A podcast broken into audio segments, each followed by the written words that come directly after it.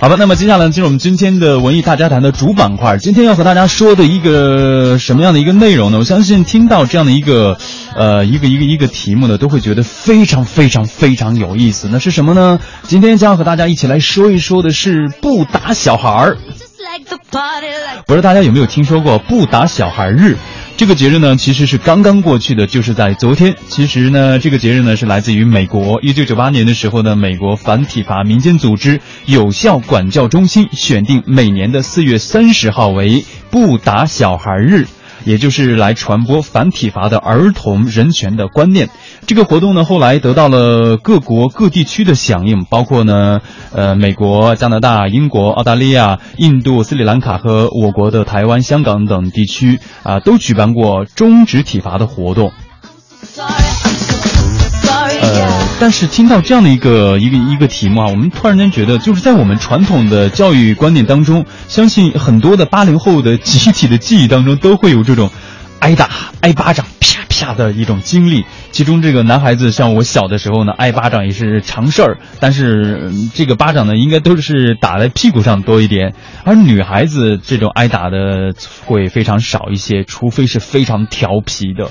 而这个多为独生子女的九零后或零零后呢，则是鲜有挨打的经历了。他们觉得挨巴掌那是犯了多大的错才会啪啪的赏两大巴掌呢？不过不得不说，呃，体罚孩子是一种比较强硬的教育方式。现在呢，也并不主张来体罚孩子了，因为孩子越大，他的思维能力是就越强。要是强加的体罚呢，会很容易适得其反的。呃，在我们这个传统的教育观念当中，小孩子打几下没事儿的，不打不结实，不打长不大。还有一种说法是，打是亲，骂是爱，不打不骂是祸害。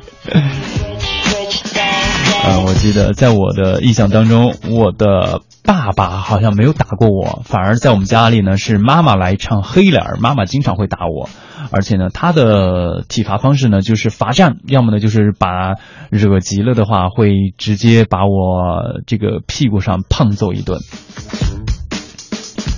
其实呢，在我们的国家，体罚孩子应该是非常常见的一种教育方式，但很多的人就说了啊，我是。爱孩子，我是想让他能够懂得更更多，知道的更多，不要那么的调皮。但在我们的印象当中，其实这种爱的表达方式有很多种，我们为什么要体罚孩子呢？那么接下来呢，我们就来听一听这个媒体观察员黄豆豆对于这样的爱的表达方式，他是怎么说的呢？现在有这么一个就是世界不打小孩日，我觉得这个这个这个节日还是挺有意义的哈。这个就是其实就是关于到今天儿童教育的这个内容。那么就是因为现在的社会当中存在了太多的这种，比方说呃儿童教育的一些缺陷，比方说甚至会出现像虐童事件的发生。那么我觉得这个都是就是很不好的社会现象。那么也有一些电影，比方说就展现了这种。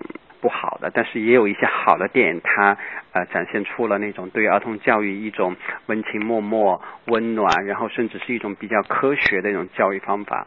那么在我的印象当中，我觉得有几部影片其实是非常，就是对于小孩教育来讲，我觉得是特别好的。其中我特别想提到了就是著名的影片《音乐之声》，又称之为《真善美》。那么这里头的这个家庭，那么这里头和孩子之间的这种关系，然后用音乐来成为孩子成长和教育的一个非常重要的一个一个一个工具。那么这是我认为呃作为儿童影片来讲非常非常重要的一个。另外的话，还包括像好莱坞另外一部非常重要的作品就是《E.T. 外星人》。那么一个小孩。那么他有这样的一个幻想的世界，那么作为大人来讲，你怎么面对这样的问题？因为今天可能会有很多的小孩，他脑洞大开，他有各种各样奇思妙想，但是大人们可能会认为他就是胡思乱想，那么就会把他给掐，就是把他们的一些想法，把他们的一些呃。一些小孩子才有了这些东西，把它给扼杀掉。那么，我觉得《E.T. 外星人》这个片子的话，其实就展现了一个在什么样的一个家庭当教育的这种、这种、这种重要性。另外的话，还有像呃《绿野仙踪》，还有像《欢乐糖果屋》这些片子，我觉得都展现出了一种快乐教育对于儿童成长的一个重要意义。所以电影的话，我觉得通过这些影片，它其实就传递了，就是作为父母来讲，作为大人来讲，对于儿童教育的一种重要性。所以这个就是我对这个有一些好的作品能够传递出那种呃比较健康的、科学的儿童教育方法的几个代表性的作品吧。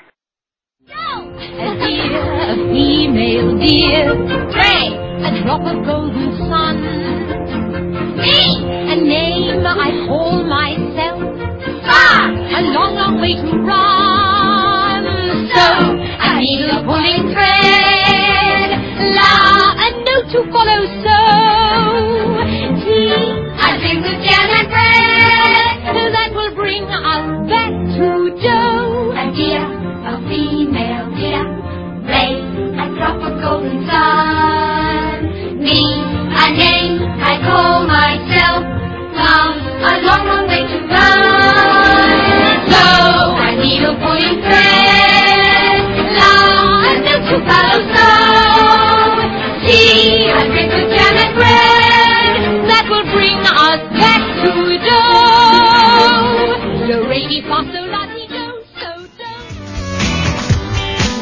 一个非常熟悉的片段来自电影《音乐之声》啊，相信很多的朋友也是非常喜欢的这部电影啊。正如我们的评论员黄豆豆所说，其实电影呢也不妨作为对孩子教育的一种补充。他刚刚也说到了，就是好的影片呢其实是孩子教育的一种非常好的一种方式。那么今天文艺大家谈的互动话题呢，就和大家一起来说一说影响您最深的一部儿童电影是什么？可以是您小时候看过的，也可以是陪伴着自己孩子一起看的，也可以分享这部电影的大概的内容，也可以和我们一起来说一说您为什么对这样的一部影片记忆深刻。呃，那么在五一小长假的第二天，很多的朋友可能选择了外出，还有很多的朋友是因为孩子、因为老人没有外出，是待在家里的。那么这个时候呢，就可以一起陪着孩子一起来找一找那些曾经感动过我们的一些影片，来让孩子们从这些影片当中呢，再次的去感受这部影片的魅力。呃，也是我们在今天节目当中想和大家一起来聊的话题。那么根据广电总局公布的数据呢，二零一五年中国电影票房突破了四百四十亿元的人民币，但其中来自儿童电影的贡献呢，却是屈指可数的。儿童电影一直是中国电影人的一大痛处，题材受限，数量稀少，质量不高，观影人数非常少，已经成为了难以突破的屏障。然而，在别的国家，比如说在荷兰，目前发行的所有荷兰的电影当中呢，百分之二十四的份额是儿童电影。儿童电影导演可以得到荷兰电影基金会以及媒体基金会的资金支持。政府电影拨款的百分之四十呢，都是用于拍摄儿童电影的。而在北京国际电影节，荷兰的电影人也与中国影人分享了他们儿童电影的一些经验。荷兰人给出的建议是什么呢？就是说，尽可能的去多拍摄儿童的真人电影。可以呢，专门成立一个机构，找到一两个好的剧本，然后认真的拍成影片，做好发行，让其他的市场从业者看到，原来儿童电影是可以赚钱的，从而呢，让更多的人投入到这个新兴的市场领域。并不是说找到几个 IP 非常热的 IP，然后呢改编去改编一些动画片呐、改编成一些呃让你觉得非常无厘头的一些影片，然后让孩子们来来去喜欢。其实，在我们七零后、八零后的这个集体的记忆当中呢，像小兵张嘎、霹雳贝贝、三毛从军记啊、城南旧事、红衣少女等等优秀的儿童故事影片，呃，都可以说是让大家非常记忆深刻的。呃，可以孩子们的这个爱与诚、美与真、善良与可爱，也是滋养着每一个人的精神世界。现在的孩子呢，同样也是需要真人故事片记录下他们的欢笑，给他们留下不可磨灭的文化记忆，同时留下一个民族的成长与壮大的一种见证，也是非常有意义的一件事情。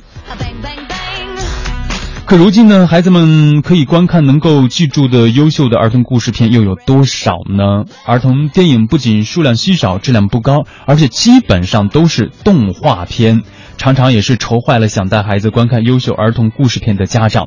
嗯，在六一的时候哈、呃，那个时候呢，有很多的，就是办公室里呢，有有有一些同事，他们呢就是在讨论，嗯，就是想带孩子去看电影，走进影院观看到的，要么就是我们就是熟悉的不能再熟悉的了，什么呃光头强啊、喜羊羊啊这些改编的动画片，呃，真的很难很难找到一个适合家长和孩子一起去观看的一部儿童电影。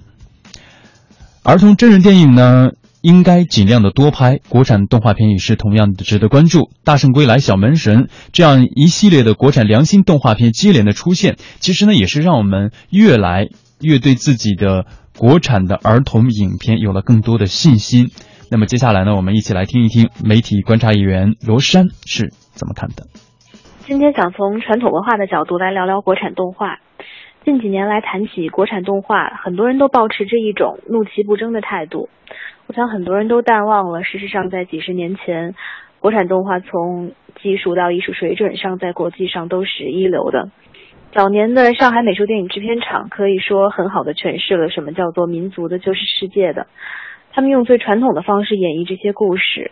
那时候上影厂按绘画制作的种类来分制作部门，分成了动画、木偶、剪纸三个部门，并且制作的动画电影绝大部分都取材于我们熟悉的神话和民间故事，像是《大闹天宫》《神笔马良》《九色鹿》《阿凡提的故事》还有《宝莲灯》等等。故事情节的改动都不大，表达方式也延续着民间的传统，以一种老百姓最熟悉的艺术方式来阐释民间的思想。但是很显然，这种辉煌现在已经不在了。呃，从去年年底到今年年初，出现了两部呼声很高的国产动画，一部是现象级的《大圣归来》，一部是贺岁动画《小门神》。这两部电影从选材上都能看出来，国产动漫一贯的主题还是在坚持从传统文化中找寻灵感。但是和从前不同的是，《大圣归来》和《小门神》对于传统文化的态度是改变。就像小门神在影片一开头就点题的谈到了，神仙和人一样，面对一个巨大的难题，就是改变。大圣归来讲述的不再是我们熟悉的西游故事，而是一个孤独的英雄为了寻找自我的意义而迷茫，而令人感到伤感。小门神讲述的，则是在一个神仙被逐渐遗忘的时代，一群面临经济危机的神仙们和人类之间发生的故事。他们都不再直接改编自某一个具体的民间传说，而是在旧有的传统体系当中，由编剧创造出属于这个时代的思想。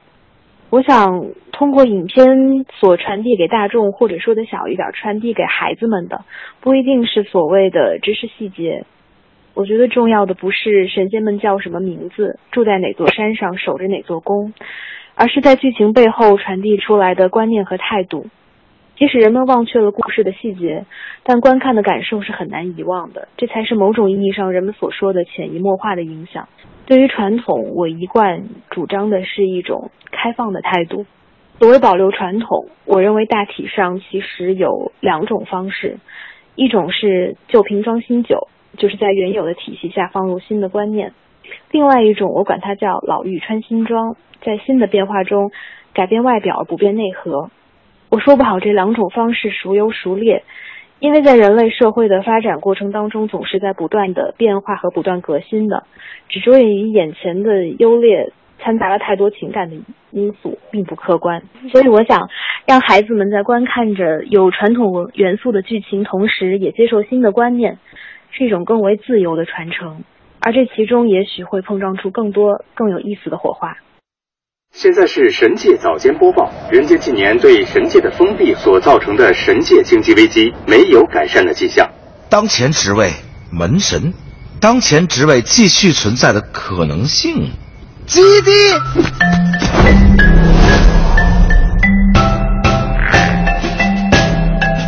玉磊，我们要干不下去了。不过我应该会安排个新的。那还有什么别的职位？还有什么别的？妈妈，门神是干什么的？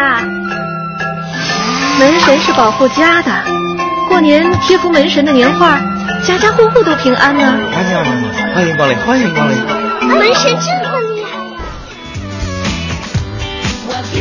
其实就像刚刚我们的观察员罗山说到的，把儿童电影当做学校教育的补充，学校对孩子们进行思想道德教育，仅有的枯燥空洞的说教难以达到一种效果，应该让孩子通过电影，通过一些文艺的方式走进影院，去感受另一种的成长教育。那么今天和大家互动的话题就是您印象最深刻的一部儿童电影是什么，或者是您小时候看过的，或者是您陪孩子一起观看过的一部影片，带给您的感动有哪些？这部电影是什么样的内容？您为什么对它记忆深刻呢？欢迎大家这个时候加入到文艺大家谈的微信互动当中来。那么上半段呢，呃，我们休息一下，听一首歌曲，来自 S.H.E 的《神中照铁布衫》。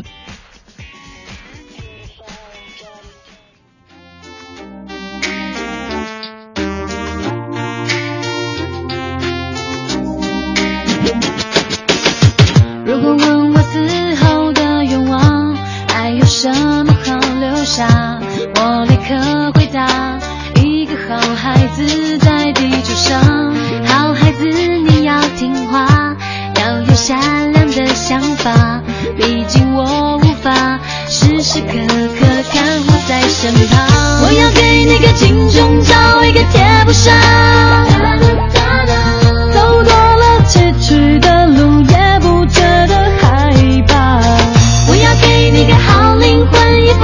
得